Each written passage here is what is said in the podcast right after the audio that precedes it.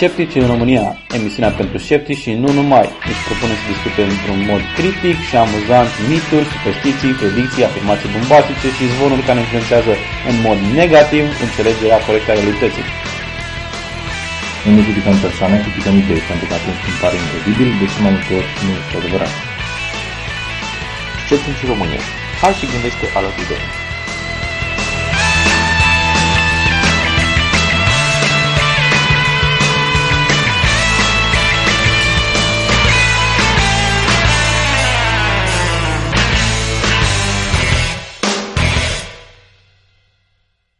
Bine ați venit la Sceptici în România cu Edi. Ovidiu? Andrei Și Adrian. Astăzi, uh, episodul 22 din Sceptici în România, îl deschidem ca de obicei cu calendarul științei și tehnologiei. Da. În 21 iulie 1620 s-a născut astronomul Jean Picard, care a făcut prima măsurătoare exactă a circunferinței Pământului. În 22 iulie 1822 s-a născut botanistul Gregor Mendel, care a descoperit legile eredității. Și în 25 iulie 1978 în Anglia s-a născut primul copil conceput prin fecundare artificială, fetița Louise Brown. La pericolul lipsei de scepticism vorbim despre ce se întâmplă când uh, chiropraxia este dusă un pic prea departe. O atletă, Samantha Cools, um, a beneficiat de serviciile unui chiropractician care i-a sugit gâtul ceva cam tare. Chiropracticianul i-a, i-a sucit gâtul prea mult, i-a suprarotat gâtul, cum se spune, și a afectat abilitatea de a mânca și a concura în, uh, în Jocurile Olimpice. Ulterior, evident că nu a, dat, uh, nu a fost dat în judecată, nu a pățit nimic, doar că i-a afectat uh, acestea capacitatea competițională, să zic așa. Acum o să avem un... uh, Primul subiect al nostru este un uh, subiect de follow-up la, un, uh, la o temă pe care am discutat-o în episodul 9 despre așa numitul Gravity Hill sau uh, Panta Minune, cum spune adevărul. Este vorba de o pantă minune, cum se zice, care, din Maramureș, care, uh, pe care se, din cauza unei iluzii optice, pare că mașina sau orice obiect care îl lași uh, să se miște pe acolo, se duce la deal. Și citim din articolul, din uh, adevăr. Șoseaua pe care se află panta unde mașinile pot urca, deși sunt scoase din viteză, va fi reparată în cursul acestui an. Iluzie optică. Aceasta este explicația specialiștilor pentru fenomenul care se întâlnește la ieșirea din orașul Cavnic. Ei spun că, potrivit măsurătorilor, deși pare că urcă, șoseaua de fapt coboară. Turiștii sunt atrași de un mag- cad de un magnet uh, de o zonă aflată în ieșirea din Cavnic, unde există o pantă cu inclinație de aproximativ 5%, pe care mașinile urcă, chiar și scoase din viteză. Din păcate, pentru cei care nu au apucat să vadă cu ochii lor minunea din Maramureș, va dispărea odată cu repararea drumului. În cursul acestui an am făcut măsurătorile în zonă pentru ridicarea liniei roșii a drumului, iar după ce vom supraînălța șoseaua, acest fenomen cred că va dispărea.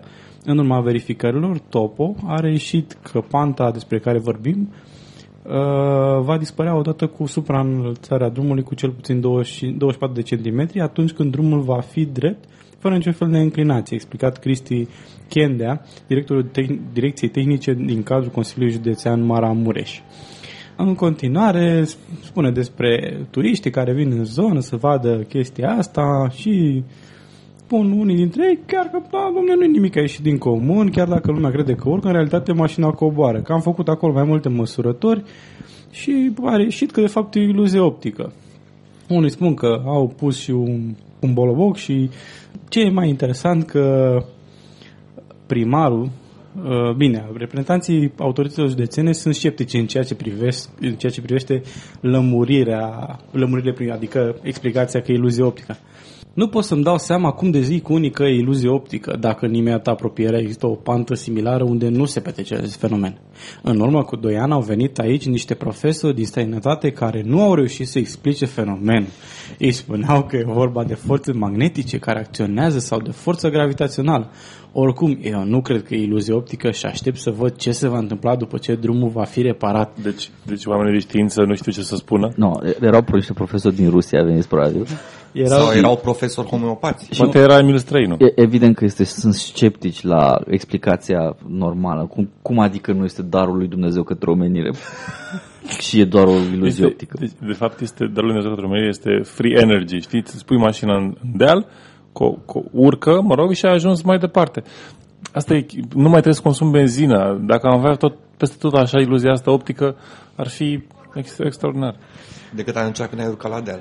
Da, asta ar fi o problemă. Uh, dar îmi place că a, asta cu au venit oameni de știință și nu n-au putut să-și explice e din seria da. aia cu oameni de știință sunt uluiți. Oameni Da, de oameni știință, de știință nu știu sunt, ce. uh, nu, nu-și explică, nu-și pot explica. Oameni de știință, e- e- știi cum, cred că, cred că Neil deGrasse Tyson are la un moment dat uh, atacă ideea asta cu oameni de știință sunt uh, nedumeriți și au fost scoși din uh, rutina lor și face un fel de caricaturizare și zice Oamenii își imaginează că oamenii de știință stau așa liniștiți în scaune, relaxați, așa, în șezlonguri, întiși pe spate, n-au nicio treabă și nu fac nimica, știi? Și la un moment dat vine câte o știre de asta, știi? Și așa, ca un fel de uh, Team America, se apucă și zice, vai, ce se întâmplă aici? Vai, nu putem să ne explicăm, toți încep să plângă și ceva de genul ăsta. Da, nu, nu e așa? Știi? Deci e, e chiar de dreptul hilar. Nu știu, mie mi se pare stupid. Bine, bine că oamenii normal pot să-și explice, vin cu poloboace acolo, dar oamenii de știință nu pot să se explice. Da, da, da, exact. Sunt uluiți. Exact, Sunt exact. Pur și simplu. Și e mișto, știi, că vine primarul sau cineva de la Consiliul Județean sau local sau așa și zice a, nu, nu cred așa ceva. Tipul ăla știe ce face. Bă, Fiecare- e, e foarte ușor să verifici chestia asta. Dar doar pentru că tu nu înțelegi cum se întâmplă, asta nu înseamnă că e un mister acolo. Ce e mai... uh, Chiar m-am gândit la un moment dat, zic, bă, dacă te duci acolo cu bolobocul păi, și îl pui, ăla o să zică, păi da, se înclină pentru că se înclină în direcția aia pentru că... Din cauza fluxurilor magnetice. Exact. Din cauza gravitației speciale, de alea. Păi și ce Și nu poți legătură să-i are spui, auzi? bula de apă cu, Dacă- din poloboc cu... Dacă te omor aici și te îngrop, nu o să știi nimeni niciodată.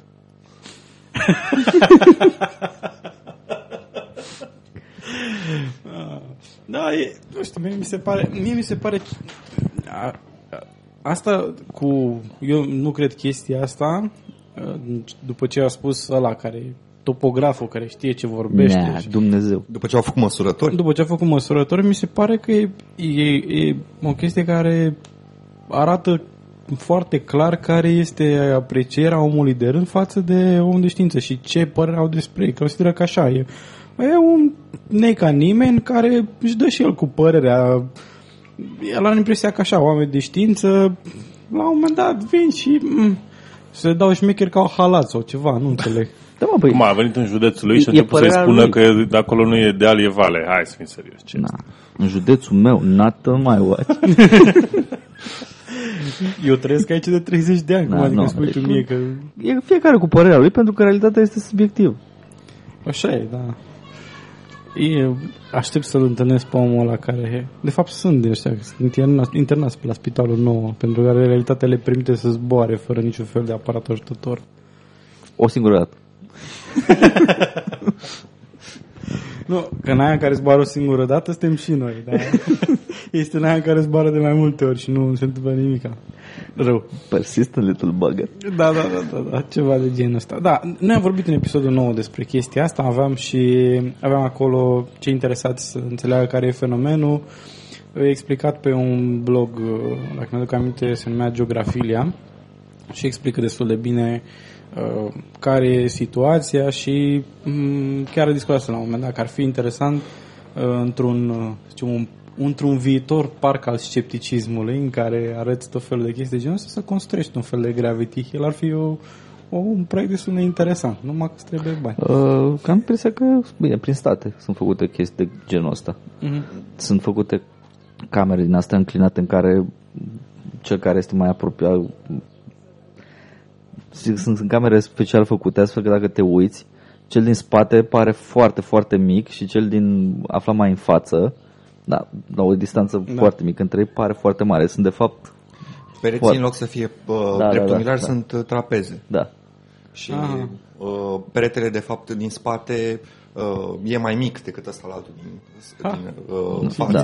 Deci, practic, apari de, de două ori mărimea, știi? Dar e doar o iluzie optică normală. Da, și ca să sporești iluzia, de exemplu, pui tablouri pe pereți care sunt la fel. Sunt deformate. Tot- Deformate, exact, exact. Și ochiul, mă rog, creierul nostru este ușor de uh, Da, păcălit. uh, cineva a sugerat, nu mai știu, n-am reținut uh, numele, cineva a comentat la ultimul nostru episod publicat uh, un documentar pe BBC uh, Is Seeing Believing în care arată tot felul de iluzii optice și uh, tot felul de lucruri de genul ăsta unde creierul să zicem dă rateu, dar privește lucrurile în, uh, într-un alt sens. Adică chestia asta chiar e utilă, chiar ne este utilă. Nu e, iluziile optice sunt acolo pentru că în marea majoritate a cazurilor chiar uh, construiește cum trebuie. E util, știi ce rezultă din ele, știi? Știi cum e, nu trebuie să crezi ceea ce vezi, dar ceea ce măsură științific poți să crezi. Da. Și e, sunt multe chestii în documentar. La vorbește și de se vorbește și de uh, efectul McGurk, acela în care Da, un, ăla e un, într-adevăr. același sunet, același sunet din punct de vedere auditiv îl percep ca fiind diferit, uh, cel mai frecvent e ba și fa. Îl percep diferit dacă vezi gura și articulează mm, ca și când ar articula Da. F și îl vezi F, deși sunetul e același. Uh, mai vorbește și de uh, augmentarea practică a, a simțurilor, uh, nu neapărat augmentarea, ci mai degrabă felul în care noi percepem simțurile și spune, era un experiment foarte, foarte drăguț, le dă la niște experți din ăștia culinari să guste tot felul de băuturi cu diverse arome, de mere, de mm, căpșuni, de nu Ok, știu ce. da, știu Deci experimentul. sunt, dar sunt colorate colorate cu divers coloranți care nu au legătură cu aroma respectivă. Și dau kicks la, la rău de tot, adică m, aroma de căpșuni spun că e de mere pentru că era colorată roz și toți sunt convinși că da, într-adevăr e aroma de, de felul respectiv și tot așa. Deci e, e foarte interesant. Deci bă, intră foarte mult peste întrebarea, ok, chiar auzim numai cu urechile sau nu? Și e, alt experiment interesant era că îi- le dau chipsuri și să mănânce și au căști pe urechi. Și li se spune că ei aud în urechi amplificat sunetul care îl face crânțănitul chipsului când uh, mușcă din el. Dar de fapt ei nu aud chestia, aia, aud uh, uh, diverse sunete de joasă sau de înaltă frecvență și uh, preînregistrate sau ceva de genul ăsta și că atunci când sunt sunetele de, sunt de înaltă frecvență au senzația că e- sunt mai crocante deci ei spun că mm, gustul e crocant și sunt așa mai departe și când e mai jos, de, de mai joasă frecvență sunt convinși că sunt mai flashcate, așa, sunt mai moi chipsurile. Foarte, foarte interesantă chestie. da, deci e- chiar merită urmărit. Eu cred că are vreo o oră documentarul, dar e, e o oră pe care nu ai cum să o pierzi. Mind-blowing. Da, e super mind Ok. Uh, și dacă tot vorbim de chestii care mind blows us, hai să vorbim despre rezultatele de la examenul de titularizare. go, Go, go. teachers! Elevii ca elevii, dar profesorii sunt și mai știi. Da, uh, vă ziceam data trecută că e un semn bun că la bacalaureat uh, nu uh, n-au mai trecut așa de mulți prin mijloace uh, neoneste, Neortodox. neortodoxe, așa, uh, și ar fi bine să se întâmple o selecție mai dură și la profesori. Din câte am înțeles uh, și la, la profesori, rezultatele relativ proaste sunt prezente de mulți ani, dar uh, acum uh, Au luat o mai mare publicitate. au avut un pic mai multă publicitate. Da. Adică, na, dacă e dacă trebuie, cu plăcere, cum să zic. Că până acum aveam așa o discrepanță. Aveam profesori proști și elevi buni. A, și acum zice... Um, na, hai să începem un piculeț cu uh, începutul, uh, un mini-rezumatul articolului. Rezultatele examenului de titularizare 2011 arată că 32% dintre candidați au luat note sub 5. Note între 5 și 7 au fost luate de 38% dintre profesori, profesorii prezenți la testare, iar peste 7 au fost notați 30% dintre candidați. E o distribuție relativ uniformă, zic eu. Uh, Secretarul de stat uh, în Ministerul Educației, Oana Bade, a anunțat că anul acesta au fost 52 de note de 1, jumătate dintre ele obținute la educație fizică și sport. Go! Go! Go, frății. Nu știu, nu știu cum să vă spun, dar uh, eu am avut mai mulți profesori de sport și niciunul nu ne arăta exercițiile. Doar stătea într-un colț și ne uh, spunea ce să facem. Dar n-ar fi fost în stare să facă nimica din uh, ce făceam noi. Uh, Erau atât de... Zen. Da, erau atât de zene că nu se deranja să coboare la nivelul vostru de primate primitive. Padawans. Așa, nota 10 a fost obținută de 26 de profesori prezenți la examen. Ei bine, și apoi urmează niște statistici minunate și zice așa că ponderea stu- posturilor titularizabile a fost constantă până în 2009 de 18%. Uh, În 2010 a fost de 10%, iar în 2011 a fost 9% posturi titularizabile. Și, na, se repetă procentele acelea cu 32, 38%, 30, bla, bla, bla. Uh, în 2011 și apoi ne spune despre categorii titularizate, uh, rezultatele din 2008, unde sunt uh, o distribuție un piculeț mai uh, mai în favoarea notelor mai mari, adică avem, adică avem 18% sub 5 uh, și iar peste 7 sunt 45%, 5-7 rămânând aproximativ la același nivel. 2009 iarăși același uh, același, aproximativ același lucru la sub 5-17%. Uh, 39% la 5-7, deci s-au mai împuținat puțin de tot uh, ce, în 2000, ce, ce era în 2008 față de 2009 sau invers. Uh, La categoria peste 7 cu 44% în loc de 45 înainte. Bun, și în 2010 iarăși a scăzut dramatic procentul peste 7, adică e un trend con- constant, profesori din ce mai, ce mai slab pregătiți. Mm, A, da, profesorii slab pregătiți sau nu, numărul celor care iau peste șapte este mai, mai, mic. mai mic. Ceea ce în principiu e bine, adică crește exigența teoretic. Întrebarea este ce se întâmplă cu profesorii care au nota 7? Asta e întrebarea. Pentru că de, de aia care au peste 7 nu fac greșeli, aia sunt relativ ok pregătiți. O, nu, sunt bine pregătiți. Ce se întâmplă cu ăștia? Se duc suplinitori? Uh, Da, e- chiar zicea, am văzut la un moment dat un articol, nu mai știu din ce ziar sau ce cotidian de genul ăsta. Uh, Spunea o profesoară care zicea că a, dacă oricum dacă pic o să mă duc la titularizare că acolo oricum nimeni nu pică. La uh, suplinitori că oricum acolo nimeni nu pică. Adică o atitudine așa de lasă-mă să te las, că nu, nu mă interesează nu mă interesează că eu sunt prost Bătă. bătut în cap, da. Da. Sunt bătă, nu mă pricep la chestia asta. Dar oricum, e, timpul trece, la fa merge. Păi, eu nu știu, vedem corelare. 30% dintre profesori sunt buni, 30% dintre ele au trecut bacul.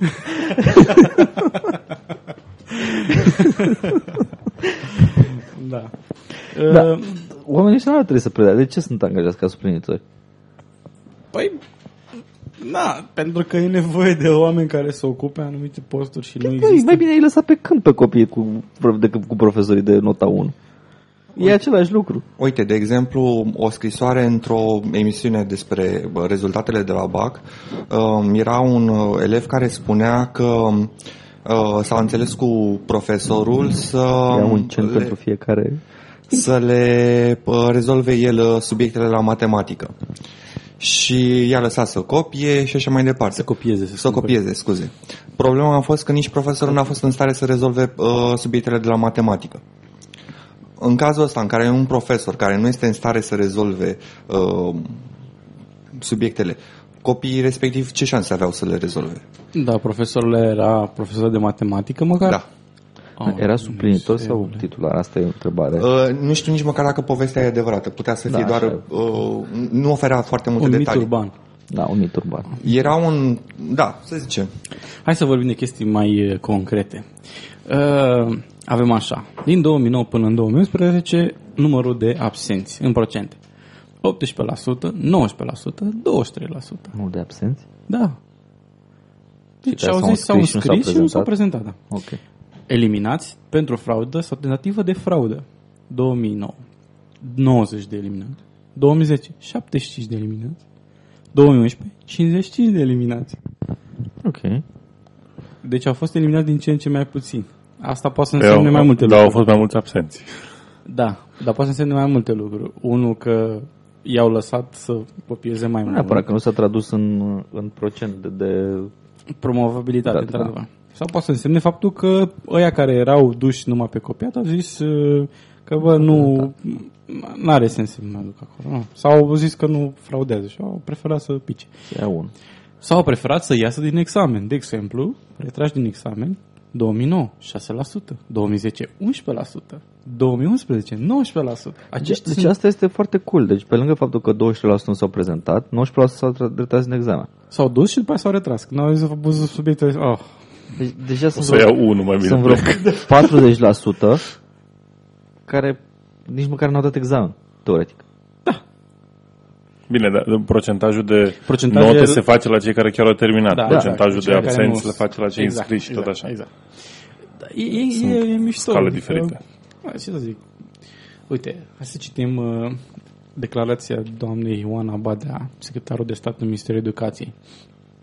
Concursul a avut ca obiectiv selectarea. Nu orice absolvent care are dreptul de a participa la acest concurs poate ajunge la catedră. Foarte adevărat.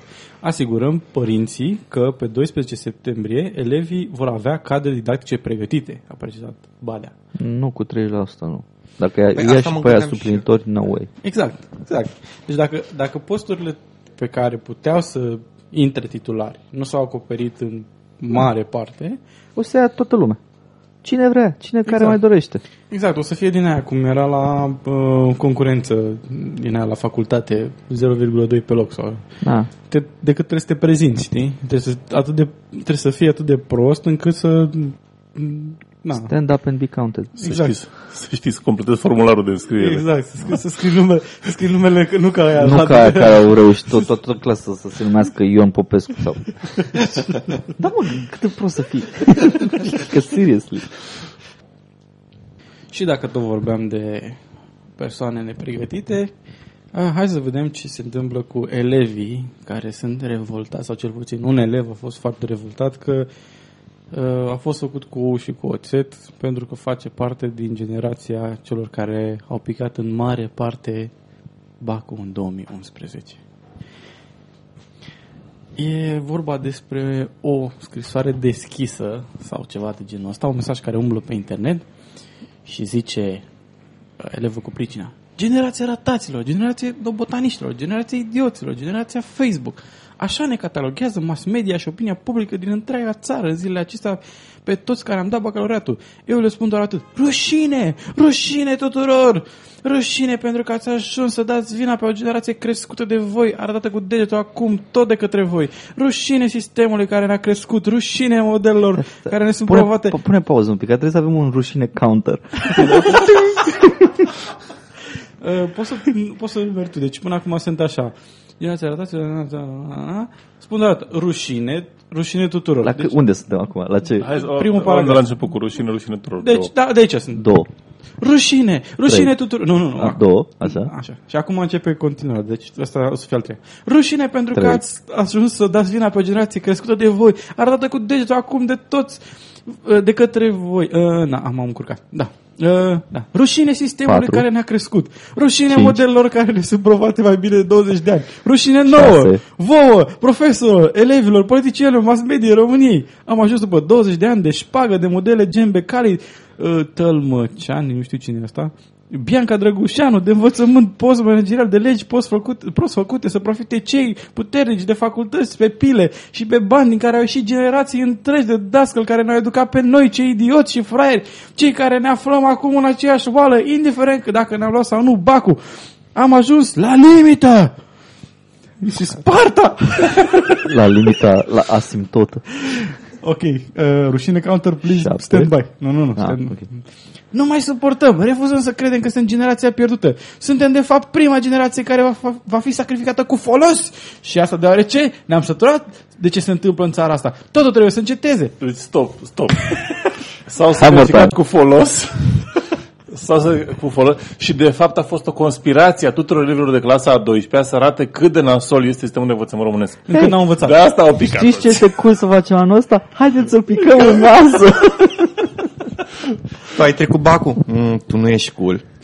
da, nu ești ca noi. Ah, și acum, cerem Fac numai ajutorul... tocilarea la bacă. Fii atent acum. Cerem ajutorul oamenilor corecți, ajutorul moral, de care avem nevoie pentru a progresa. Toată lumea este acum șocată de rezultatul bacalaureatului și implicit de învățământul românesc. Oh, dar ce surpriză! Cât de neașteptat! Ce șoc! Incredibil! Senzațional! Adică acești copii care... Hai să vedem unde pare rușine counter. Yes. Ăsta sună puțin ca Audi... Uh, ca, ca ăla Da, cu e Audi. intenționată, probabil. Da, uh, bun. Uh, Dar în- vai. Fii atent aici. Fii atent aici. Uh, uh, unde e naiba e? Da, în, cu bani, băie, alături de, bla, bla, bla, alături cu- de băieți cu bani făcuți fraudulos, înconjurați de curve semi-îmbrăcate, în direct la televizor, acești copii bătuți de soartă, care s-au născut în țară ca asta, o țară în care e mai important ce chiloți are crudul decât rezultatele sportive și intelectuale ale țării. Acești copii nu au devenit niște genii uh, eminescene? Serios? Acești copii n-au intelect nici măcar cât Einstein. Doamne, ce nerușinare! Mai nemernici de... Mai nemernici de etnobotaniști, cum puteți, mai gunoaielor, mai loazelor să învățați, bla bla bla bla bla bla bla bla. Deci, Așa. deci e, uh, problema lor că nu le-a sentiment televizorul. Ceva de genul. Asta nu e o scuză. Adică, ok, bine, nu v-a simțit televizorul. Atunci p- dați vina pe părinți. De exemplu, că nu v-au stins televizorul, că nu v-au pus limite în a cât stați pe televizor, cât stați pe internet, cât stați pe Facebook, cât stați cu una cu alta și ca să aveți limite clare de învățat și divertisment. E vina cui? Trebuie să spună media cum să-ți uh, organizezi viața? Media oricum e di- dictată de majoritate, adică uh, Nu, dacă e- sunt interesați de chiloții lui Crudu este pentru că toată uh, Pentru că, foarte fac, multă- nu, pentru că fac audiență la Da. fac audiență chiloții crudă, asta e Da. chestia. Deci, ideea e că Eu nu cred că fac chiloții lucruri, ci, na, fundul pe care sunt ei puși. Dacă e să o luăm foarte detaliat. I mean, really, vrei să intrăm în Nu, detalii? nu, nu, nu. Nu știu, nu știu știrea, dar na. Nu, dar ideea e că, ok, bun, ce te împiedică ca și individ să închizi televizorul ăla? Deci eu am avut discuții cu persoane care teoretic sunt inteligente, sunt, știu mai bine de ta.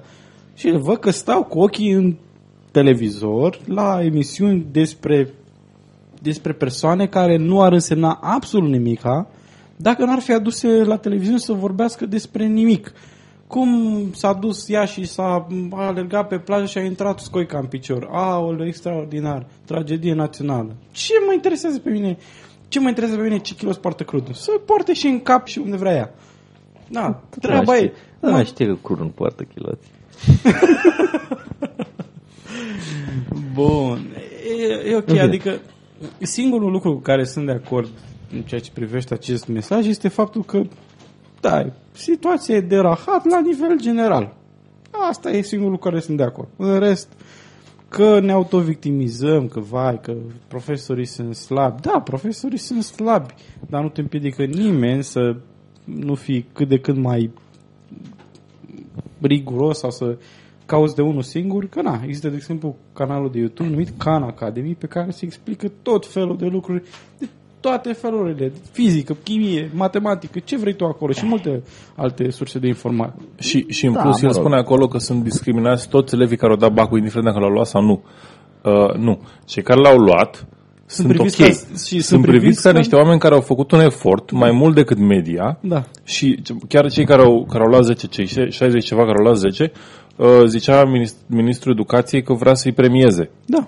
Da? Pentru că la ei s-a văzut că au făcut un efort. Și acela este, într-adevăr, acela e genul de model care ar trebui să apară în presă uh, nu în continuu, dar oricum să apară astfel încât să fie un model ok. Ok, uite, ele- colegii tăi au, au luat 10 și sunt în presă. Poftim, citește știrea aia și fii ca ei. Exact. Adică, na, ok, pe fondul acestei revolte populare împotriva de rușine, da, nu, nu cred că mai era niciun rușine apropo de rușine counter. Nu cred că mai era Da, vreun rușine counter, n- n-am numărat, Mai erau uh, câteva pe la sfârșit. n-am numărat repetiția, Dacă a unde fost zice odată- aici, Da, nouă vouă, vouă, profesorilor, profesorilor, da. elevilor, polițienilor, mass mediei României. Sunt șapte acolo. Așa, bun, dar nu contează. Câte rușini. A, spre sfârșit, Nu, chiar nu mai văd niciun rușine. Mm. Of, Na. No, nu e nesatisfăcător. Dar, într-adevăr, să fi- încheie cu reprezentăm adevărata forță, deoarece noi suntem viitorul. Iar voi sunteți doar niște amărâți care vor muri și care vor fi uitați de istorie. Nu știu exact cui se adresează aici, dar voi ați fost perioada neagră din istoria acestei țări și așa veți uh, fi ținuți minte, noi suntem primii, primii care se revoltă împotriva voastră. va fi perioadă dezastruoasă. Este atunci. Mie mi-e milă de copiii care au potențial și nu și l-au folosit pentru că n-a fost exploatat. Da. Dar nu mi-e milă când se, uh, când se uh, Lamentează. lamentează Da. că n-au fost lăsați de către televizorul care e în casa lor și pe curentul lor și pe telecomanda lor. Asta nu e o scuză. Da, și t- ok, poți să zici că copilul ăla n-a avut suficiente modele pozitive. Ok, dar Nu, no, chiar poți părintele, să- în primul, rând, în primul rând, părintele este cel care trebuie să aibă grijă ca copilul să aibă niște modele pozitive. A- Ai, ai chestia de bază, adică A, mă, bă, bă, ăsta ce spune asta bine. Nu poți să te aștepți la un copil de 16-17 ani. Da, să aibă luciditate, să clar. fie 19. responsabil pentru... Mă, da, dar părinții Eu lui, 18-19. Dacă este lăsat de capul lui, o să fie de lăsător, asta e clar. Nu, majoritatea. Da. Ăia extraordinar, da, sunt copii extraordinari care învață de la ei putere, Bun. să spunem. Dar părinții- Sunt destul de responsabili. Da, părinții nu sunt nici responsabili în cazul ăsta. Părinții se așteaptă, la noi cel puțin, se așteaptă ca școala să facă tot. păi și atunci ce, s- ce ne... Când ai profesori care habar nu au într-adevăr, care îi lasă pe copii să facă ce au ei chef, ăștia asta o să facă. Și normal că nu o să se apuce ei să învețe de la ei putere. De, deci, cum ziceai tu mai de mult, că ți minte și acum, părinții privesc școala ca un fel de loc unde își lasă copiii să aibă cineva grijă de ei și să-i facă deștepți. Da, să-i facă așa, exact. Și să, și să se spele pe mâini de toată, toată chestia asta. Delegarea asta- responsabilității. Asta vine în, tot- în tot contextul ăla, că tu învă, învă, învățării continue. Că oa, copiii, nu, sunt- nu, oamenii maturi nu învață continuu, ci pur și simplu consideră că școala este să înveți și după, după aceea nu mai învață absolut nimic. Nu văd procesul de învățare ca o chestie continuă. Da, și uh, apropo de um, ne- neînvățarea continuă și învățarea uh, tardivă, uh, ne dau exemplu chiar un ziar de cât de prost poate să fie uh, înțeles ce înseamnă, de exemplu, Din știința. fericire nu mai este ziar, este doar publicație online. Da, bine, gândul. Ok. Uh, ei zic că Asta au făcut- explică multe. da, explică, îi spun că au luat un meniu de la McDonald's uh, și că l-au pus șase luni de zile și vai, nu a făcut Au mucegai stat ei să se gândească. și nu s-a stricat și vai, ne otrăvesc ce McDonald's. Nu, asta se spune, dar, vai, Hai- Haideți să, să citim știrea okay. pe scurt. Bun. Un aliment ținut 3 zile la temperatura camerei începe să, alt- să se altereze vizibil, fiind atacat de drojdii, mucegaiuri și insecte, susțin nutri- nutriționiștii. Nu același lucru se întâmplă cu produsele tip fast food. Nutriționiști incompetenți. Nu, Da. Nutriționiștii ăștia sunt ca oameni de știință. Și nutriționiștii care vin cu insect, insectele și le pun pe mâncare. Deci, așa, nu același lucru se întâmplă cu produsele tip fast food, al căror aspect trece de multe ori cu briot proba timpului.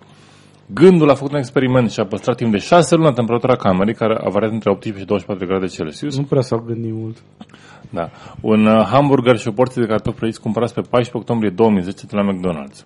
dar, vai, Da, da, dar vai, deși în acest perioadă produsele nu au fost acoperite și nici stropite cu aditive alimentari sau condimente ca să, care să lungesc termenul de valabilitate, acestea și-au păstrat aspectul comercial. Și acum, nu au început să dezvolte mucegaiuri, mm, nu au făcut viermi și nici musculițe, ci doar s-au de- deshidratat și au început să miroasă a râncet. Deci miroseau a râncet fără să facă mucegaiuri. Pentru că nu au nicio legătură una cu alta. Uh, I feel your sarcasm. Dar, dar esențial este nu au făcut viem și nici musculițe. Uh, mai știți cum se credea într-o vreme în, în generarea spontană din carne a viermilor și Da, da, da. altor... am cunoscut oameni care Da. credeau în Că tu generații ai spontane. povestit, exact. Serios? Generația, generația spontană. Generarea spontană. Cadavrele burst into worms? Da. Nu, nu, șobolanii pur și simplu apar. Țânțarii Sunt- pur și simplu apar. Și viermii, pur și simplu, apar din carne. E, sunt născuți acolo. Nu, deci apar, apar spontan.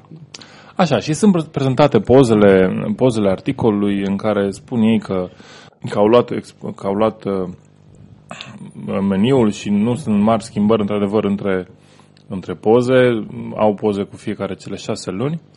Ce mi se pare mie suspect în pozele alea este că în prima, prima poză, aia de la fix la cumpărare, e hârtia curată. Luna întâi, iarăși, hârtia relativ curată, nu aproape că nu e nici pic de ulei.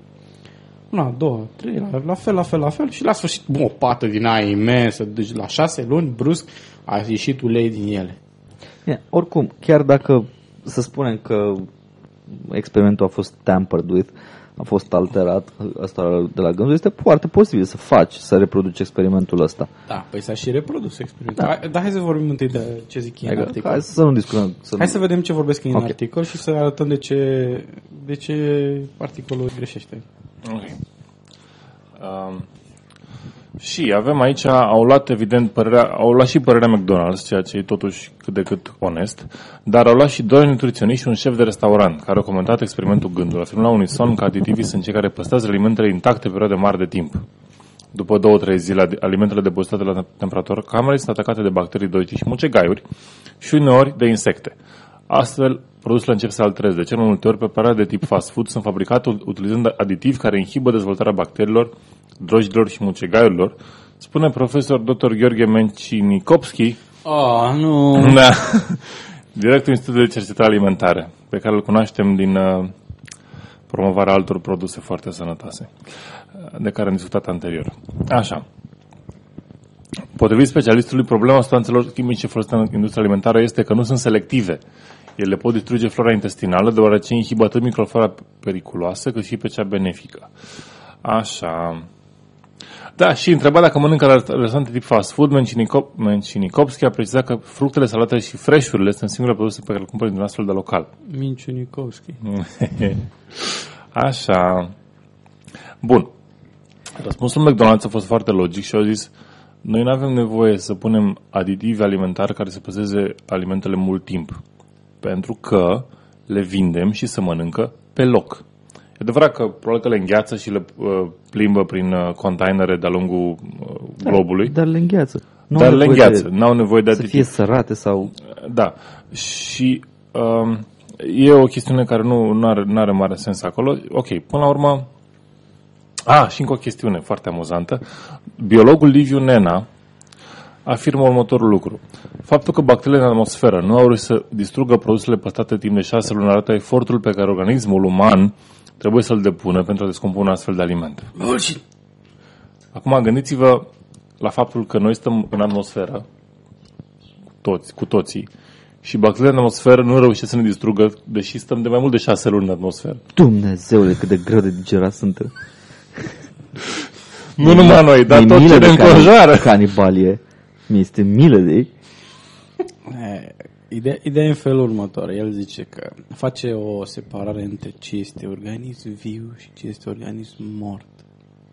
Și organismele moarte implicit trebuie să se descompună. Un hamburger nu e un organism. Ba da, este. Uh, Nu. Ideea e simplă. Uh, Dacă deshidratezi un aliment, nu se mai strică. Această Stai. tehnică era folosită și de foarte mult timp, adică minerii aia care căutau aur Nu, din stai, Statele stai, Unite stai un pic, vrei să spui că trăiau la, cu la carne ponii uscată. cu peștii lor sărați, care durează o grămadă de timp, Dar eu am un exemplu mai Mănâncă- simplu. Era o mănâncă reclamă, pește nu stricat? de, Da, da. Există o reclamă nu de mult în care se prezenta o fabrică de salamuri în care oamenii ziceau că, că îmi pun pe salamuri mucegaiuri nobile, iată, și uh, că le păstrează timp de 90 de zile. outrageous. Adică Și după aia le dau la vânzare. Dacă oamenii ar Populației. ști ce mănâncă, Exact, deci coșmar, înfiorător, a, a să fugim îngroziți. cu mâinile sus și agitând. Așa. Panică, panică, panică. panic attack. Ok, și să vedem uh, Să vedem de fapt cum se face un experiment științific. cum se Pe face bune. un experiment, da. Problema cu experimentul gândul este că nu are un control.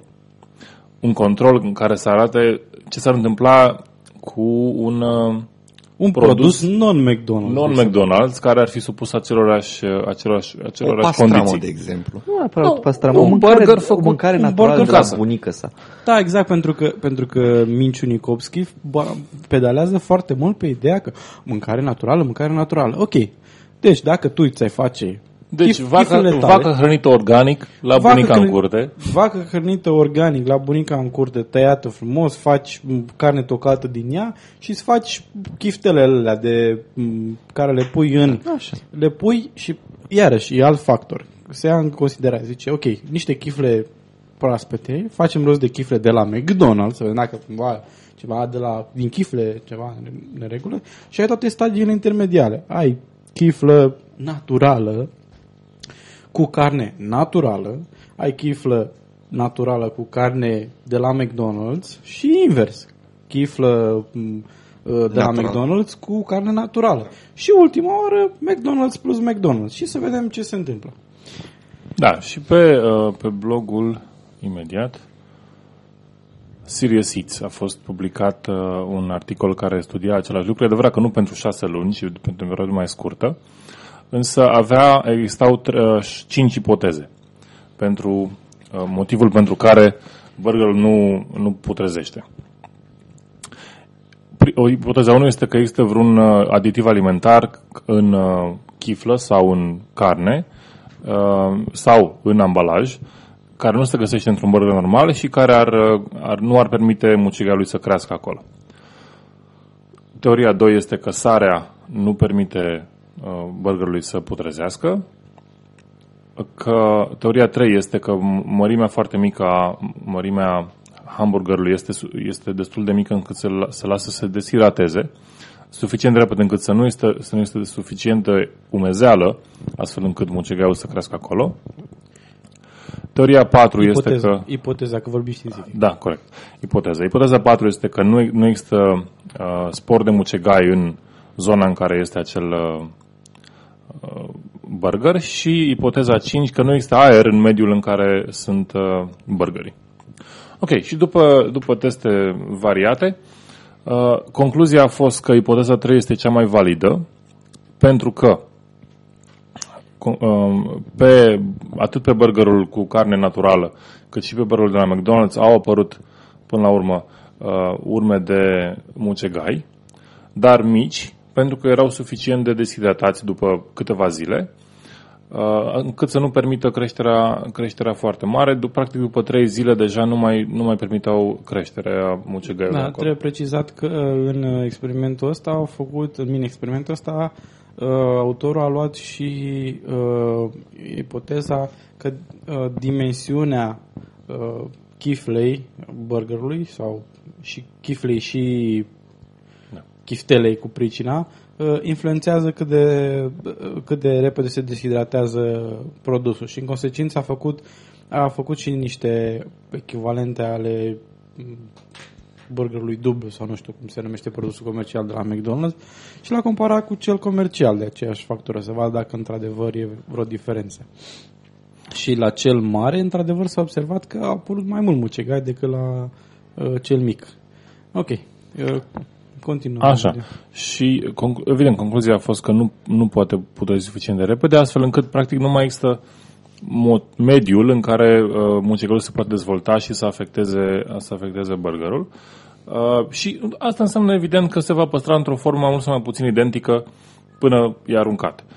Nu e nimic uh, uimitor aici, având în vedere câtă hrană uscată se poate păstra la temperatura camerei fără să aibă probleme majore. Da, pe cei de la gândul probabil că n-au văzut în viața lor sala muscat. Și încă o chestie, în uh, experimentul ăsta, um, tipul a arătat, uh, mă rog, um, mucegaiul s-a format undeva spre mijlocul... Da. uh, Unde a fost cel mai puțin aerisit. Unde- Exact. Uh, în uh, pozele de la gândul era întreg. Deși le mirosea mucegai, nu l-au desfăcut să vadă dacă uh, apare și ceva a rămas în în aceeași poziție, nici măcar n-au dedicat chifla să vadă, bă, e un pic de mucegai sub, nu Da, e? om, Exact. Omul ăla în, în studiu s-a și, a și, l-a și cântărit. Da, se vadă pierderea de greutate ca să se poate vadă, estima da, da, să estimeze cât de se mult s-a poate estima deshidratat. Da. deshidratarea. Și asta este un, un experiment științific care s-a făcut corect. Pe de altă parte, a pus un, uh, un burger într-o pungă uh, Sigilabilă? sigilată, da, și acela evident că a putut imediat pentru că muzeala a rămas acolo. Și a permis uh, mucegaiul să existe pentru că spor de mucegai sunt peste tot. În aer și inclusiv în pungă. Cei de la Gând au făcut experimentul ăsta în redacție cu tempe unde aveau temperatură între 18 și 24 de grade și probabil era bine aerisit, era cer o cameră destul de mare. Da. Da, și în consecință s-a deșidat foarte repede Exact. Uh, chestia asta și asta, burgerul de la McDonald's. Asta este, se vede foarte clar, uh, eu nu am citit, n-am apucat să citesc tot articolul, am citit numai câteva paragrafe și n-am sesizat că a apărut cuvântul cheie Mencinikovski. Mai spre sfârșit era părerea Și pentru că, specialistului. pentru că dacă vedeam chestia asta, apropo, domnul Mencinikovski este directorul Institutului de Cercetare Alimentară, care de fapt este un, o, o organizație din care am impresia că numai el face parte sau el face parte și cu încă... nu, nu este o și as- agenție națională sau vreo chestie da, asta. chiar nu este agenție națională, este o, o terță parte privată Și e- care, din câte am văzut, e un fel de think tank cum e din ăsta care Institutul Danone pentru cercetarea iaurtului. Da, exact. da, ceva de genul ăsta. Adică e un fel de think tank care promovează uh, tot ce înseamnă produse bio și... Detoxifierea colonului. Exact. Și face tot fel de propagandă din asta anti... anti orice altceva ce e clasificat de unii ca fiind artificial, cu toate că nu există nimic în natură care să fie 100% artificial. Așa, și pentru uh, echili- echilibru, uh, gândul oferă și răspunsul integral al oficialului McDonald's, uh, care spun, uscarea este una dintre cele mai vechi tehnici de conservare ale alimentelor. Cel mai simple exemple sunt uscarea pâinii și a diverselor tipuri de salamuri, cum am spus și noi, fără să citim înainte. Prin urmare, nu este un fapt excepțional acela că alimentele lăsate în condiții normale într-o cameră se vor usca. Ok. Look at that. Cartofii noștri sunt filiați din cartofi Ne-am întregi. înțeles. De Da. pe statul de plată al Oh, și pe ăștia mă câți bani luau. Sunt feriați din cartofi întregi și prăiți în uleiuri vegetale. Carnea Ok, folosită în crește preparare este paratul 100% carne de vită, fără conservanți și aditiv alimentari, care îi se adaugă după finalizarea pre- pregătirii sare și piper. Și e normal, când, când uh, încălzești, prăjești carnea la 100 și ceva de, de grade, să nu fie un mediu propice pentru dezvoltarea bacteriilor și viermilor și ce altceva mai poți să, How about Larve that? și să ouă genereze și spontan din ei. Da. Tocmai ai ideea cu mâncarea gătită. da. Adică ăla a fost uh, unul din motivele pentru care a avut succes la specia numită Homo sapiens. Salmonella bigan. Așa. Uh, și acum sunt niște întrebări, cred că... Cred că uh, Retorice? Uh, uh, reporterul care a pus întrebările era pur și simplu oripilat de ce a văzut, ce, Shocked in ce, the ce a poll. trebuit să suporte timp de șase luni în redacție și a întrebat cum este posibil ca un produs alimentar să reziste atât de mult timp fără să facă mucegai, fără să se de- deterioreze vizibil. Și, uh, uscare. Da. Bacteriile mucegale și drojdii apar exclusiv în condiții prilenice dezvoltării lor, logic, Adică umezeală în special. umezeală și da, așa, și temperatura potrivită. De aceea este posibil ca pentru alimentele care nu sunt contaminate sau nu au, contamin- sau o contaminare redusă de- cu bacterii și mucegări, semnele de degradare să apară după un timp îndelungat. Standardele Adică- de igienă și siguranță alimentară ale companiei McDonald's sunt respectate cu strictețe, astfel încât nivelul de bacterii, dojdii și mucegări este ținut la cel mai mic nivel posibil. Cu alte cuvinte, alimentele de la McDonald's chiar sunt mai ok decât alea care le ai tu acasă în Da. frigider. You just didn't say that. Pentru că ea de la McDonald's sunt obligați prin lege și prin regulamente interne să aibă grijă, să fie, să nu pună mâinile, mâinile prin tre bucile fundului și apoi să pună una pe carne sau să scarpine în nas și apoi să m, facă chiftele pentru prăjit în burgeri sau așa. Deci oamenii ăia merg pe un anumit rețetar de a face lucrurile care include igiena by default. Deci e Dar e mai și urma de la dristuri e mai bun. da, da, Clar. Mai ales când vezi așa cât un fir de păr prin ea, poate, sau ceva. E ok, natural. Da. E, Dar apropo, vezi- apropo da, de uite, shawarma, vezi, e, de cei de, exemplu, la restaurant- shawarma n-ar avea aceeași șansă să nu, să nu putrească pentru că e plină cu sosuri care sunt umede, care, iată, Da, deci shawarma, îți dai seama, dar tu îți dai seama ce mișto ar fi să faci un experiment cu shawarma, cu un burger de la McDonald's, unul de la ceva de la KFC, nu știu ce, și apoi să vezi că shawarma se strică după câteva ore. Vai, ce pun ăștia în shawarma asta, ne omoară! Nu, nu, nu, nu. Concluzia ar fi că e super organică Da, e așa. super oare. organic. Mega organică. Perfect naturală, da. Trebuie să fii, trebuie să fii cu debusolarul de tot. Ultra proaspăt. Da. Atât de proaspăt încât a putrezit deja. Da.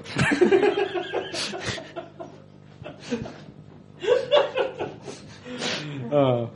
Așa, și con- ca să încheie cu concluzia, în concluzie o combinație de igienă impecabilă, standarde de calitate, congelare imediată, tratament la căldură în pași diferiți, contaminare microbiologică scăzută și un mediu de păstrare uscat, pot justifica lipsa semnelor vizibile de descompunere. Și aceste lucruri sunt rele. Chiftele noastre sunt preparate pe suprafață fierbinte și devin foarte fierbinți în timpul acestui proces.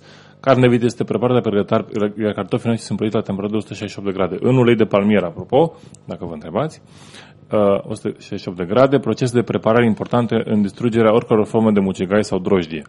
Uscarea și interirea pâinii, cărnii și a cartofilor prăjite reprezintă procese naturale.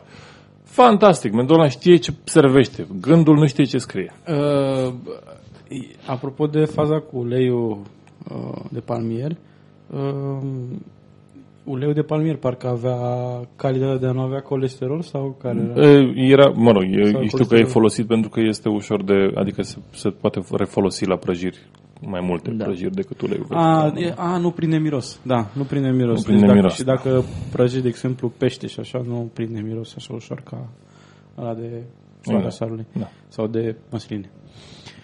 Ah, ok, e bine. E bine. E, Cu alte cuvinte, Și și ce la vreau- McDonald's se respectă niște uh, standarde Da. de igienă și calitate și acest lucru este rău, conform domnului Minciunikovski.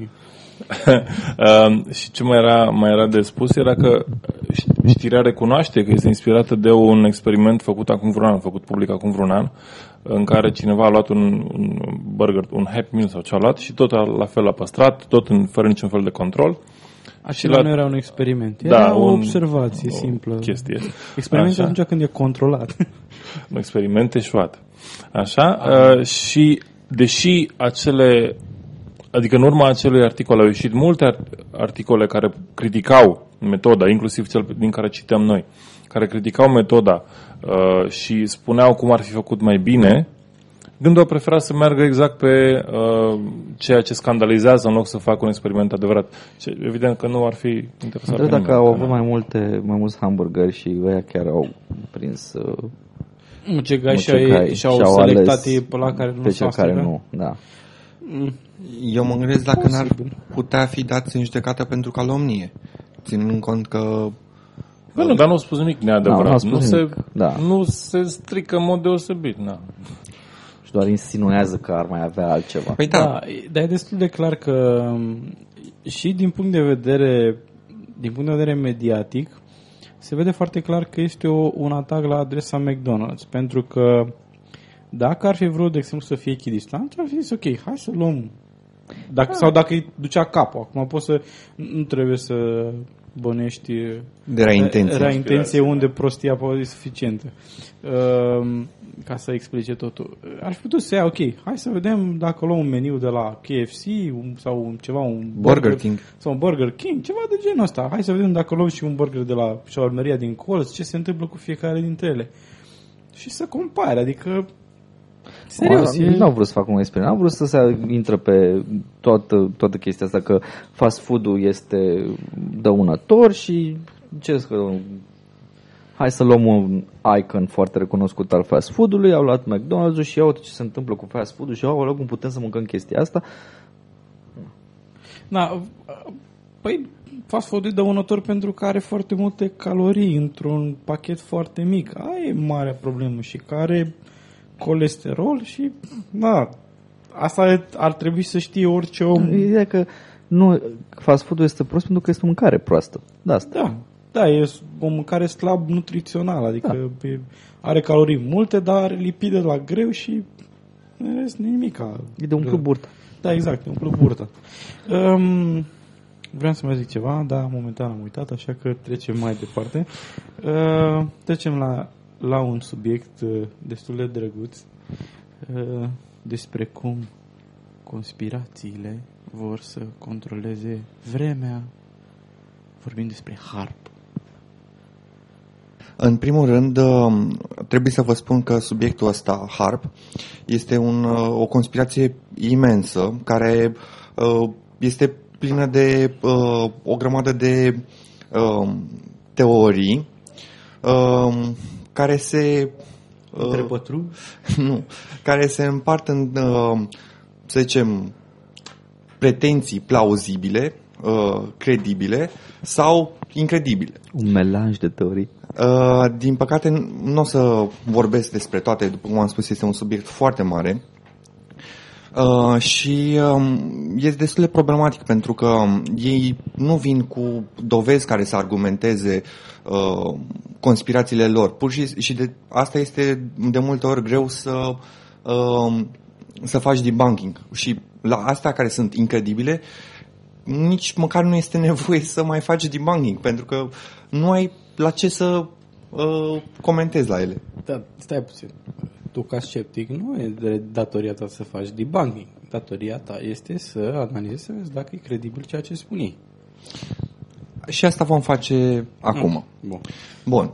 Um, în primul rând, cum am ajuns la acest subiect? Um, dacă nu mă înșel miercuri, pe um, Pro Cinema, uh, am văzut uh, un, uh, un articol care făcea uh, referire la uh, uraganul care se îndreaptă către Japonia, uh, cum că ar fi fost uh, provocat de harp.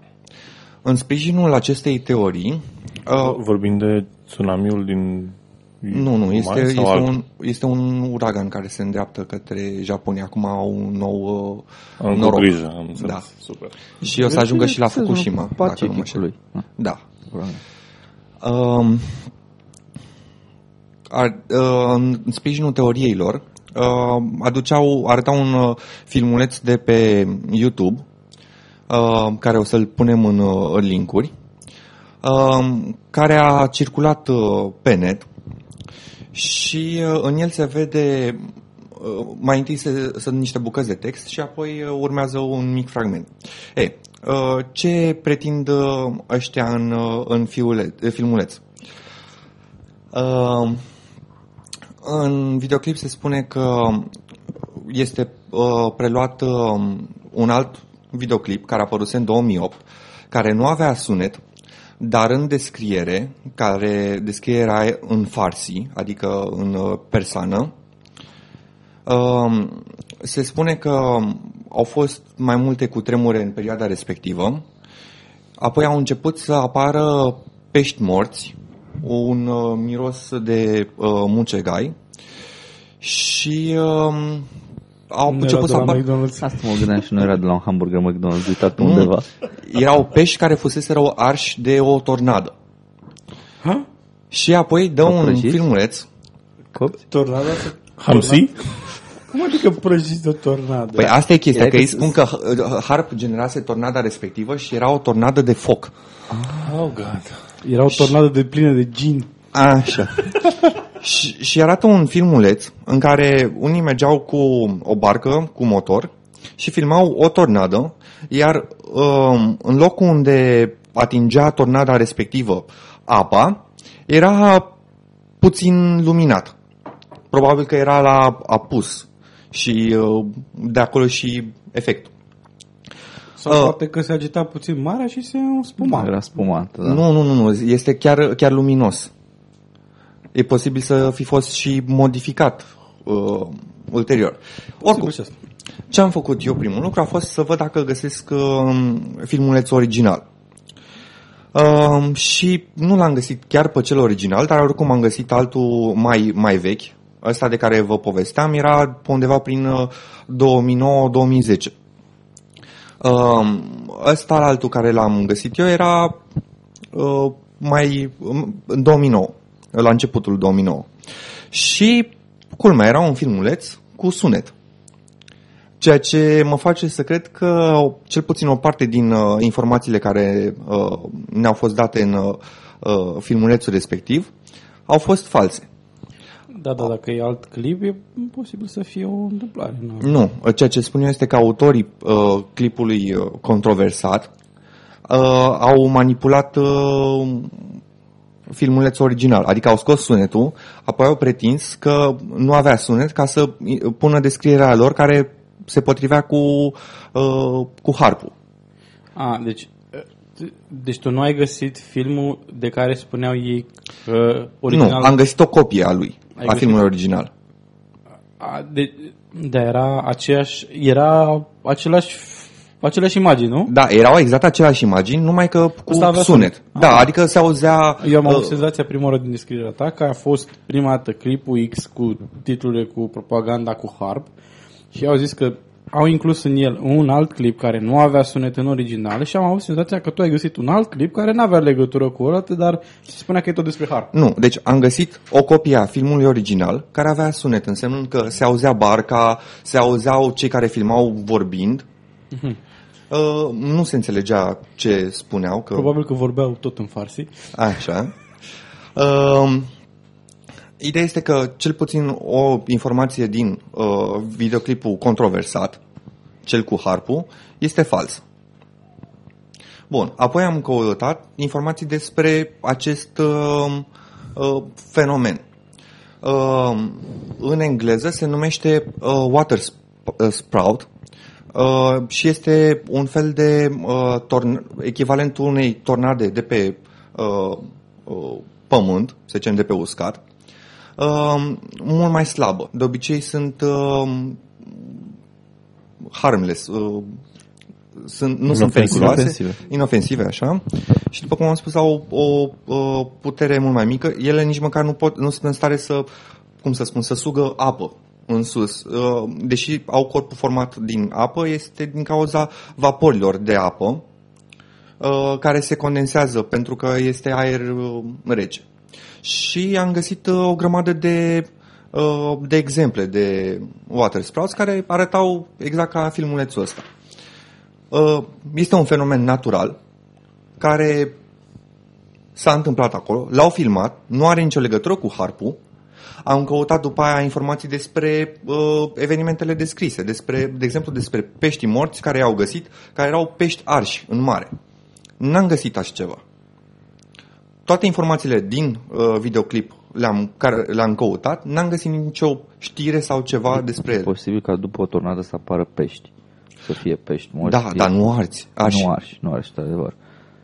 Dar Mai arși un pic, îi pui în ulei și după aia dai cu Important e dacă mălămâie. în tornada respectivă a fost prins și un grătar pe care întâmplător erau niște pești. În malul mării nu mai faci un grătar. na. Sau eu știu, ca într-o tornadă care intră într-un cimitir și prinde un grătar și în altă parte vin pești și se, în tornadă stau peștii pe grătar și se prăjesc. E ok. e Și pe rezonabil. partea și pe alta. Da, e, e o chestie, un fenomen tot pur explicabil. Acum ce înseamnă... Și, și nici măcar n-ai nevoie de... Uh, Selecție naturală. Nu, nu, nu, nici măcar n-ai nevoie de harp ca să faci asta. Um, acum ce înseamnă de fapt um, HARP? Um, HARP vine de la High Frequency Active Auroral Research Program.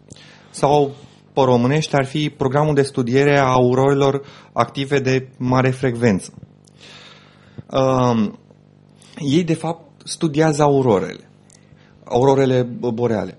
Și nu înțeleg cum de la un proiect inofensiv s-a ajuns la o armă a americanilor care poate ge- schimba vremea, după cum am spus mai devreme, sau, uh, de exemplu, să provoace cu tremurele.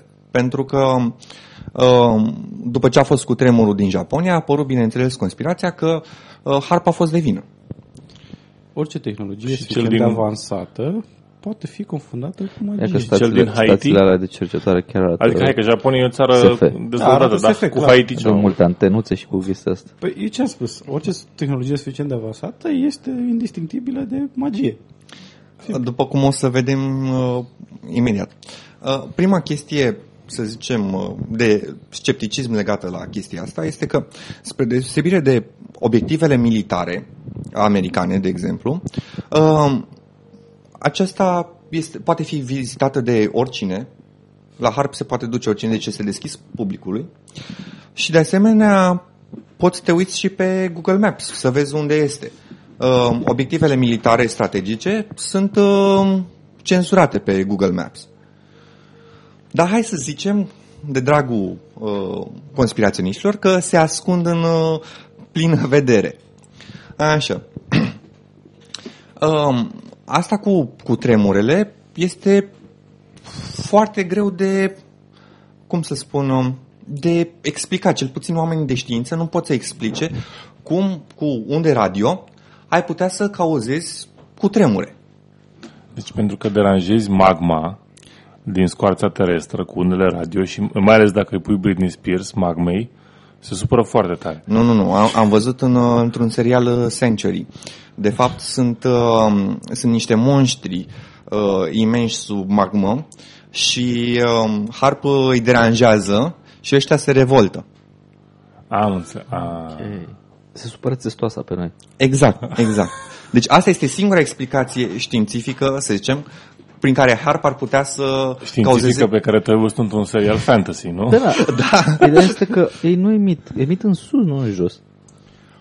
Și, Nu, e din cauza, din cauza circunferinței Pământului. Ajunge și se curbează No, pe stratosferă și intră pe dedesubt. It, it doesn't work that way. Știu. ideea este că este imposibil f- fizic să, uh, să se întâmple acest lucru. Chiar un, uh, un uh, Da, cred că avem o fizician... explicație foarte clară despre ce cauzează cu tremurile. Adică știm de plăci tectonice, știm de mișcările plăcilor tectonice, știm de frecări Nu e pe acolo. aici. Păi da, da, da, se A, știe. deci este cazul să mai adăugăm încă un factor, nu? Da.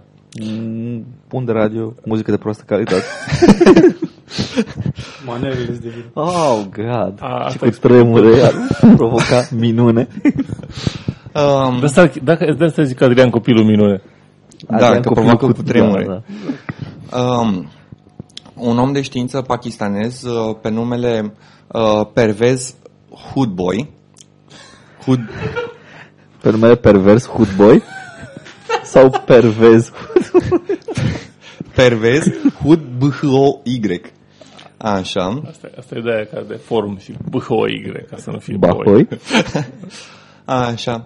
Um, a spus că dacă pretențiile acestea ar fi adevărate, atunci um, oameni, uh, fizicienii din întreaga lume ar trebui să suporte corvoada de a uita tot ceea ce știu, să ardă toate manualele de fizică care le au, pentru că tot ceea ce știu este greșit. Deci pervers Hoodboy e de partea noastră. Da. să înțeleg. Da, da. Ok, atunci îmi cer scuze că am râs de numele lui. Și um, No, not really. E funny. Și uh, a spus că trebuie să fii destul de ignorant să uh, crezi aceste lucruri. Uh, după cum s-a întâmplat în uh, 2005, când după cu tremurul din Pakistan au fost preoți care au dat vina pe televiziunea prin cablu pentru cutremur și drept urmare câteva mii de credincioși și-au spart televizoarele. Ok. Televiziunea prin cablu? Da. Da, da. Televiziunea în cablu a provocat cu tremurul din Pakistan. Dar asta este doar în Pakistan, pentru că, de exemplu, în China aia n-aveau televiziune prin cablu și tot au avut curent cu tremur. Și Care este urmarea logică a acestui... Unde, unde se leagă? Perversitatea. Unde se leagă? da, Da. din, din cauza faptului că oamenii sunt răi, de fapt, știi? Și Ah, că răutatea se propagă prin uh, televiziunea prin cablu. The gays did it, să înțeleg. The și... gays did, da. Da. Ei, și acest lucru se extins, uh, SUA e de vină, că din SUA vine tot Exact, rău. clar. Și aici avem uh, două declarații. Una a fost al uh, președintelui uh, Venezuelei. O secundă. Eu, Cum îl cheamă? Pervez Musharraf. Hugo, Hugo Chavez. Chavez. Hugo Chavez. Așa, a acuzat SUA că a provocat cutremurul din Haiti. Uh, iar președintele Iranului a amenințat SUA să nu folosească harp împotriva Teheranului. Iran fiind uh, am- cel de care vorbeam că se are prieteni înconjurați cu gin, nu? Da. Prietenii cu gin. Da, asta, Camenea a zis de curând că sunt cărți periculoase, sunt cărți periculoase care trebuie să interzise. Da, da, da, da, da. Hălă, hălă.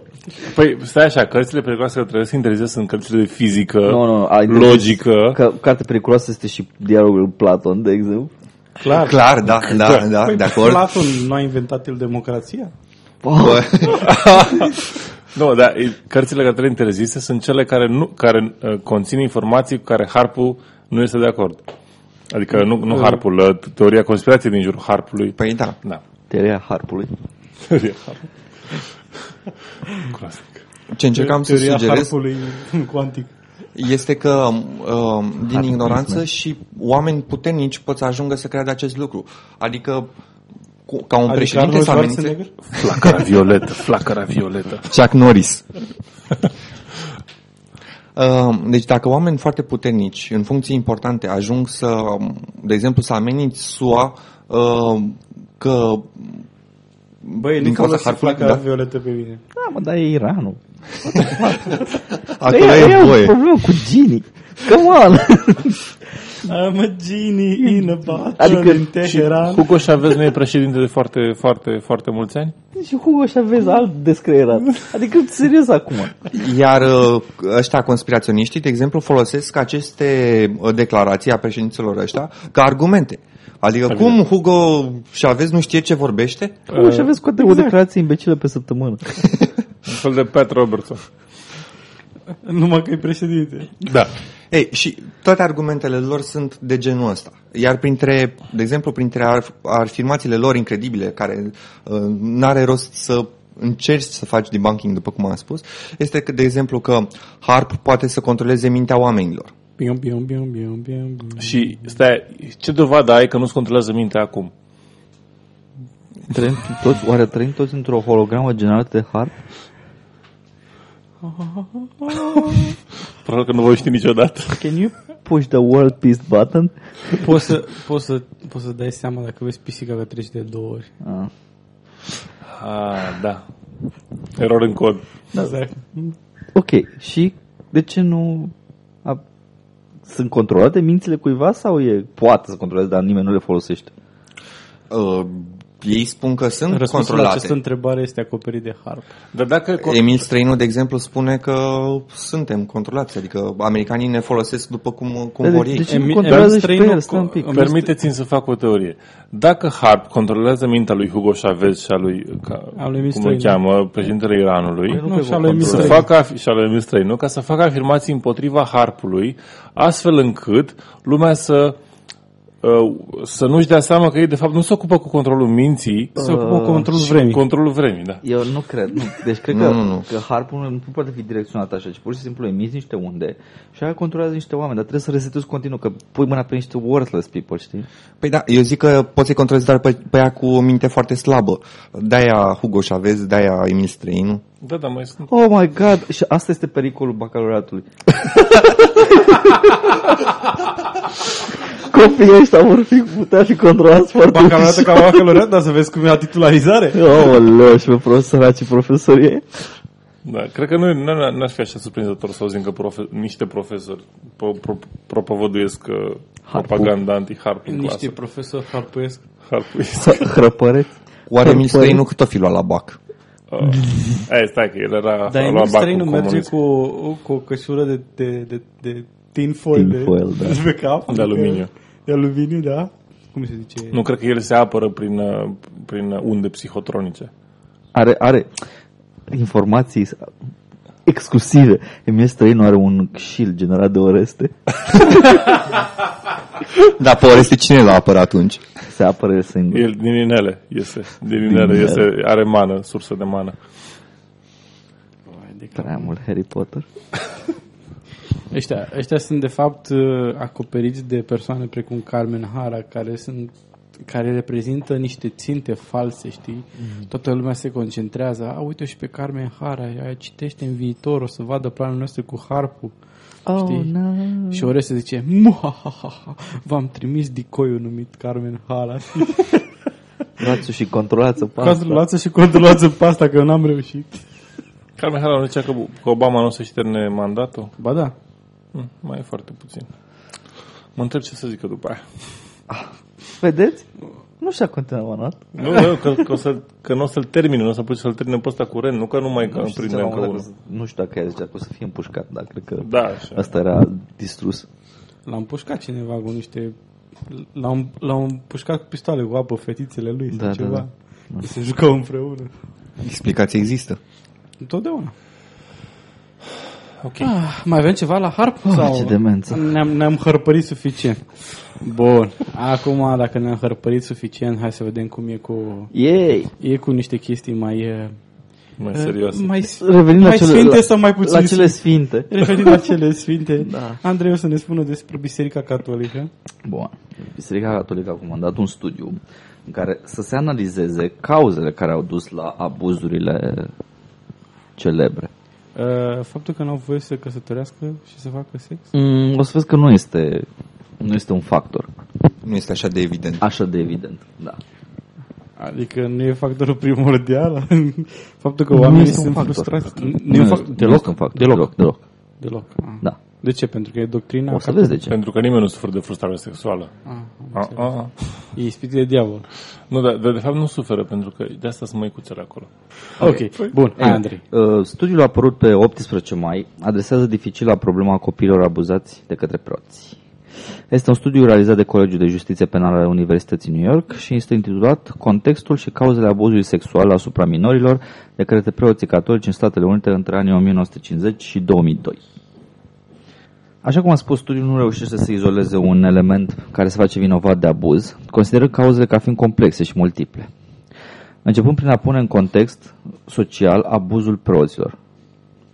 Bun, discut, se discută cauzele altor asociații, atât confesionale cât și seculare, care se ocupă de copii și adolescenți, notând că abuzul există oriunde, apar o relație apropiată între copii și mentor. Deci ei spun că aceste abuzuri există și în alte asociații. Și este, din nefericire, este o regulă să apară.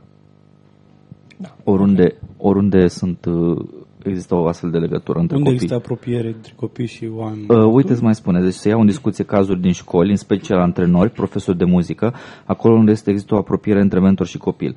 Protecția copilului, de exemplu, la cercetași, Big Brothers, Big Sisters, asta este o altă organizație de, care are grijă de orfani.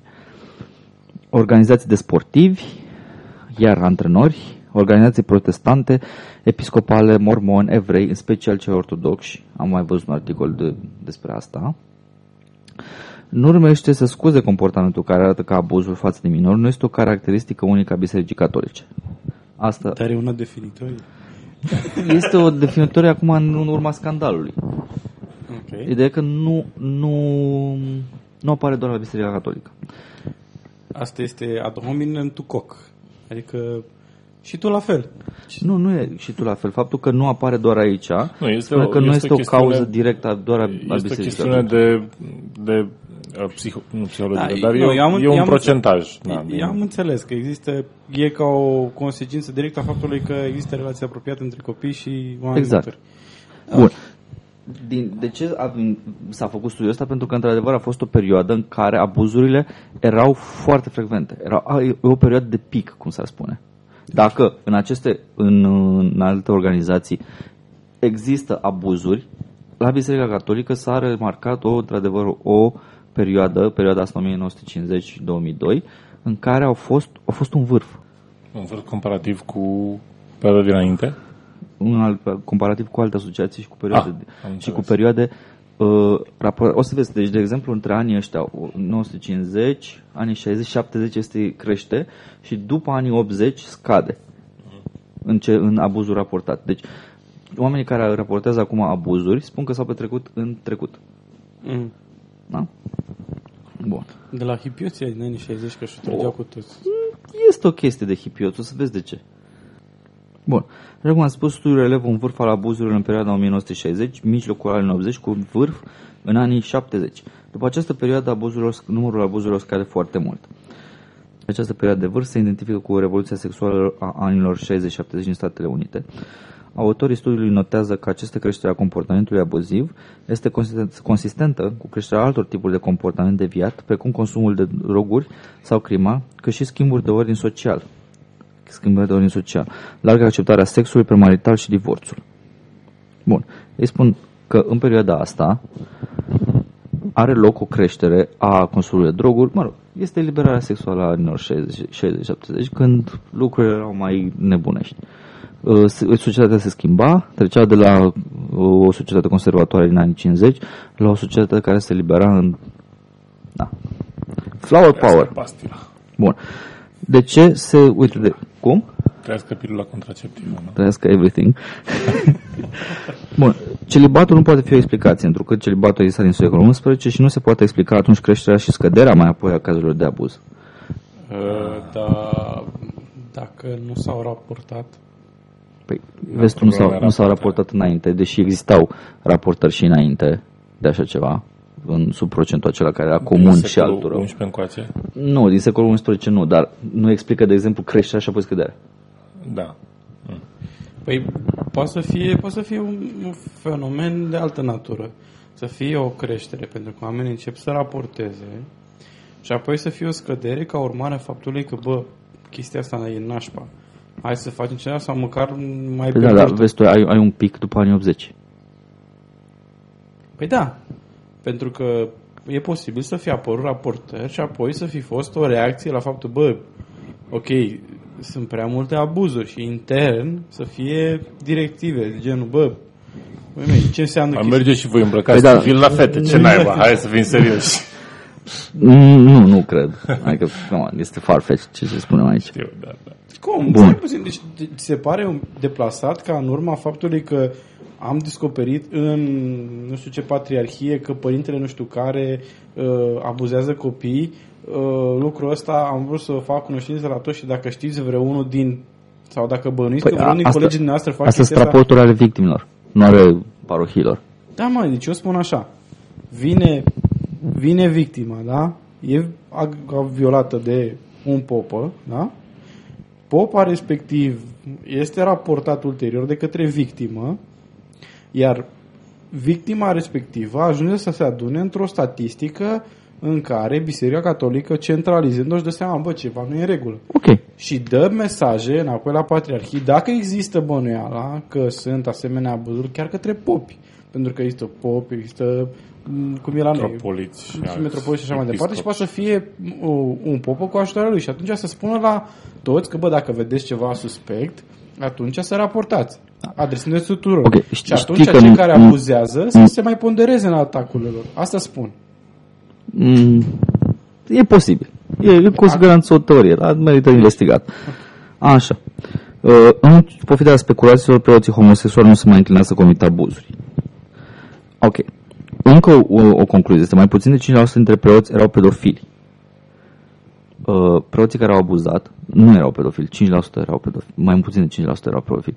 Uh, așa cum spun, spun și ei în studiu, cauzele abuzului și în alte organizații nu este, neap- nu este pedofilia. Foarte puține cazuri sunt da, pedofilia. Pe, uh, sunt consistente cu uh, Cu ideea de pedofil. cu, Cu da, ipoteza com, pedofil. cu comportamentul pe, de Da, pedofil. Așa. pedofil. Dar cu ce cum, cum, consecvent? Cu ebofilia? Abuz de putere, bro. Cu abuz de putere, da. Ok. Deci pur și simplu faptul că sunt apropiați de copii, faptul că um, Pot să-i le impună să-ți țină gura. exact, Mai multe feluri. exact.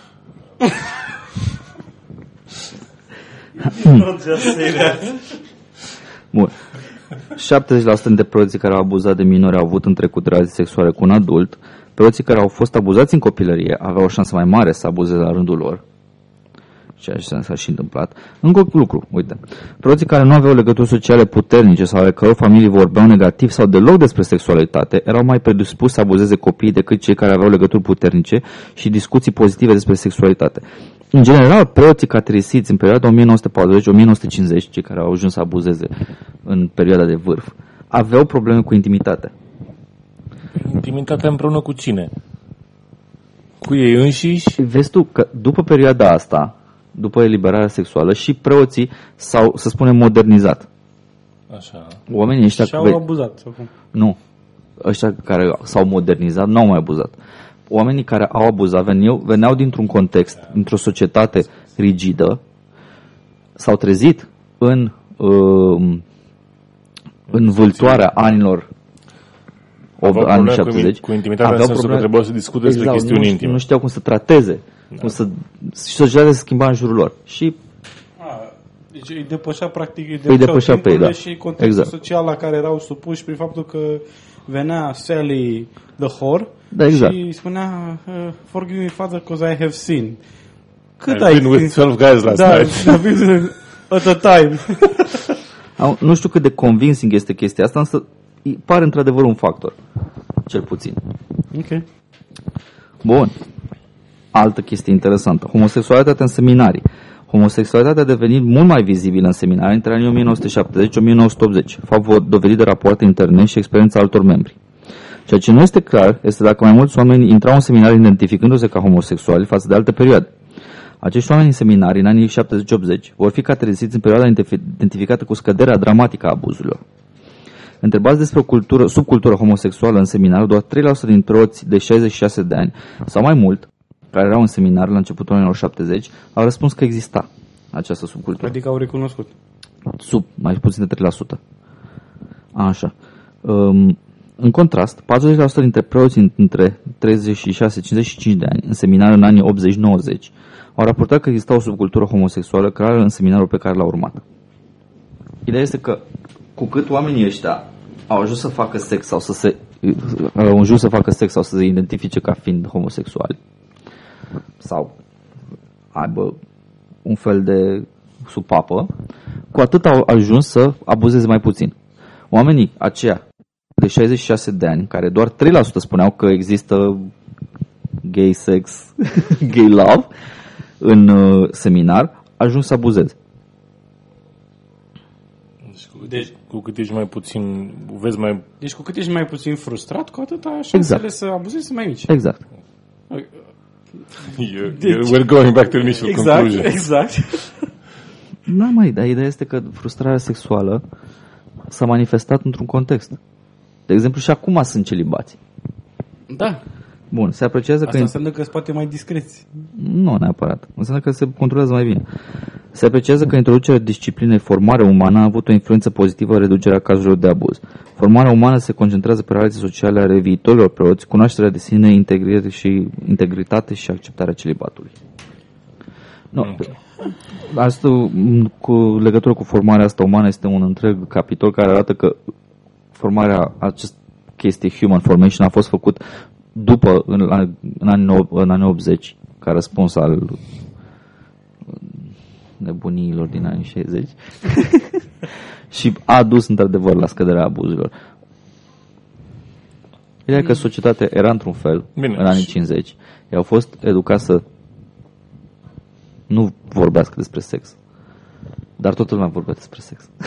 60. Inclusiv în oriașii care veneau la ei și vorbeau. Eh, Nobody talks about it, everybody does. Și da, probabil că erau frustrați sexual, erau frustrați emoțional și au răbufnit.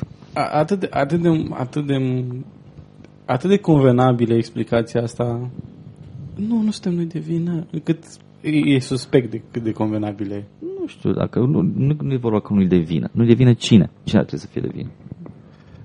E o formă de a E te clar că- eschiva, e o formă de a te eschiva de responsabilitate. Să spui, nu suntem noi de vină, e vorba de uh, atmosfera pic. seculară care ne înconjoară, care Responsabilitatea individuală există oricum.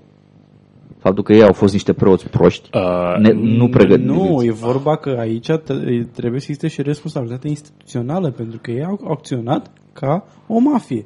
Au făcut... Asta așa este, dar, Au- dar au- studiul, au vio- studiul nu, deci se, studiul nu uh, discută nu asta. discută asta. Într-adevăr, Păi da, dar studiul Există- practic pune baza pe, pentru a vorbi că nu, nu, nu, suntem nu, noi e, de nu e vină. adevărat. Adică nu, nu spune, a, studiul ar fi trebuit să se, să se uh, intituleze comportamentul bisericii la uh, când a fost Raportările raportată despre- exact despre abuzuri. Păi- Atunci am fi putut discuta despre comportamentul lor de a ascunde. Ei aici identifică de ce s-a întâmplat asta mai mult. Păi da, dar asta nu absolvă în niciun fel Dar nici nu- nici nu- responsabilitatea Bisericii Catolice și Nici mai mult de nu asta trimite cred că era semnalul, intenția studiului trimite ăsta. semnalul că nu, noi am fost de vină. E, Deci, într-un fel, Nu ei au mie mi- fost, mie mi nu se ei au pare- fost de vină, ei au fost de vină pentru cover-up. Mi- Nu, dar mie mi se pare pervers felul în care dau vina pe societate. Pentru că și- orice om, cum am zis mai devreme, da? Orice om avea uh, care era într-o relație strânsă cu un copil, în orice organizație, fie ea seculară, fie ea religioasă, avea ocazia să interacționeze cu copiii, Dar în Biserica Catolică numărul abuzurilor a fost mai semnificativ. Întrebarea este de ce? Și răspunsul este pentru că uh, frustrarea sexuală era mult mai mare din cauza dogmei. Da, întrebarea potrivită, nu știu dacă e undeva în studiu, în celelalte organizații seculare sau teiste. Nu, nu s-a întâmplat. Nu s-a a- întâmplat n-a fost niciun picul pic. ăsta, nu. Pe asta spun. Deci asta confirmă practic ipoteza pe care tocmai am emis-o. Că până la urmă motivația este că ei sunt frustrați din punct de vedere sexual din pricina dogmei. Da, au fost frustrați într-adevăr, fu- din pricina Domnului, din faptul că aveau, jurau celibatul, dar nu-l acceptau. Și în- într-o societate în care nimeni, sexul era, nu era privit, Într-o când nu era asta e chestiunea. public. Diferența este în felul următor. Când uh, tu juri că ești celibat, dar nimeni nu vine să-ți povestească despre aventurile tale Este ușor să proprii fii celibat. sexuale nebunii, e, uș- e relativ ușor. Când te duci și ți se povestește cum te-ai drogat și ai făcut sex cu 50 de oameni odată, And you don't get some ass. e ceva mai dificil, începi să fii curios. Și, din păcate, ești curios pe copii, da, da. Pe cine poți? Pe cine poți, Da. da. da, pe cine poți.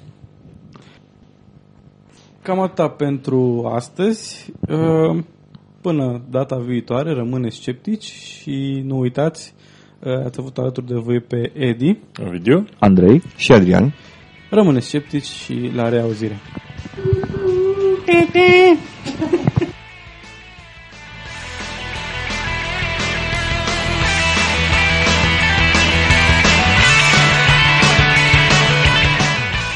Ați ascultat Sceptici în România. Tema muzicală este melodia Graveyard a formației Liquid Kitchen, oferită sub licență Creative Commons.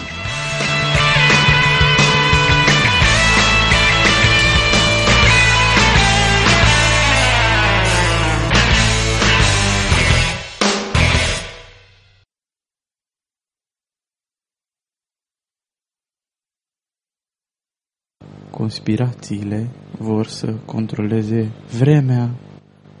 Vorbim despre harp. Ar trebui să facem Sfântul Locuri.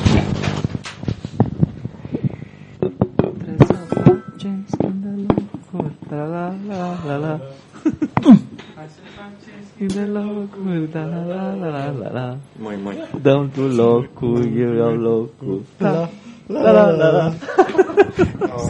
Schimbă Nu pot să zic locul, ia tu locul. La, la, la, la, la. Dacă e prea scurt. Așa. Mai că e prea scurt cablu. La, la, la. Așa că ia microfonul. La, la, la, la, la, la. Acum e regla ta iurea. La, la, la, la, la. Nu să se audă gura. Hint,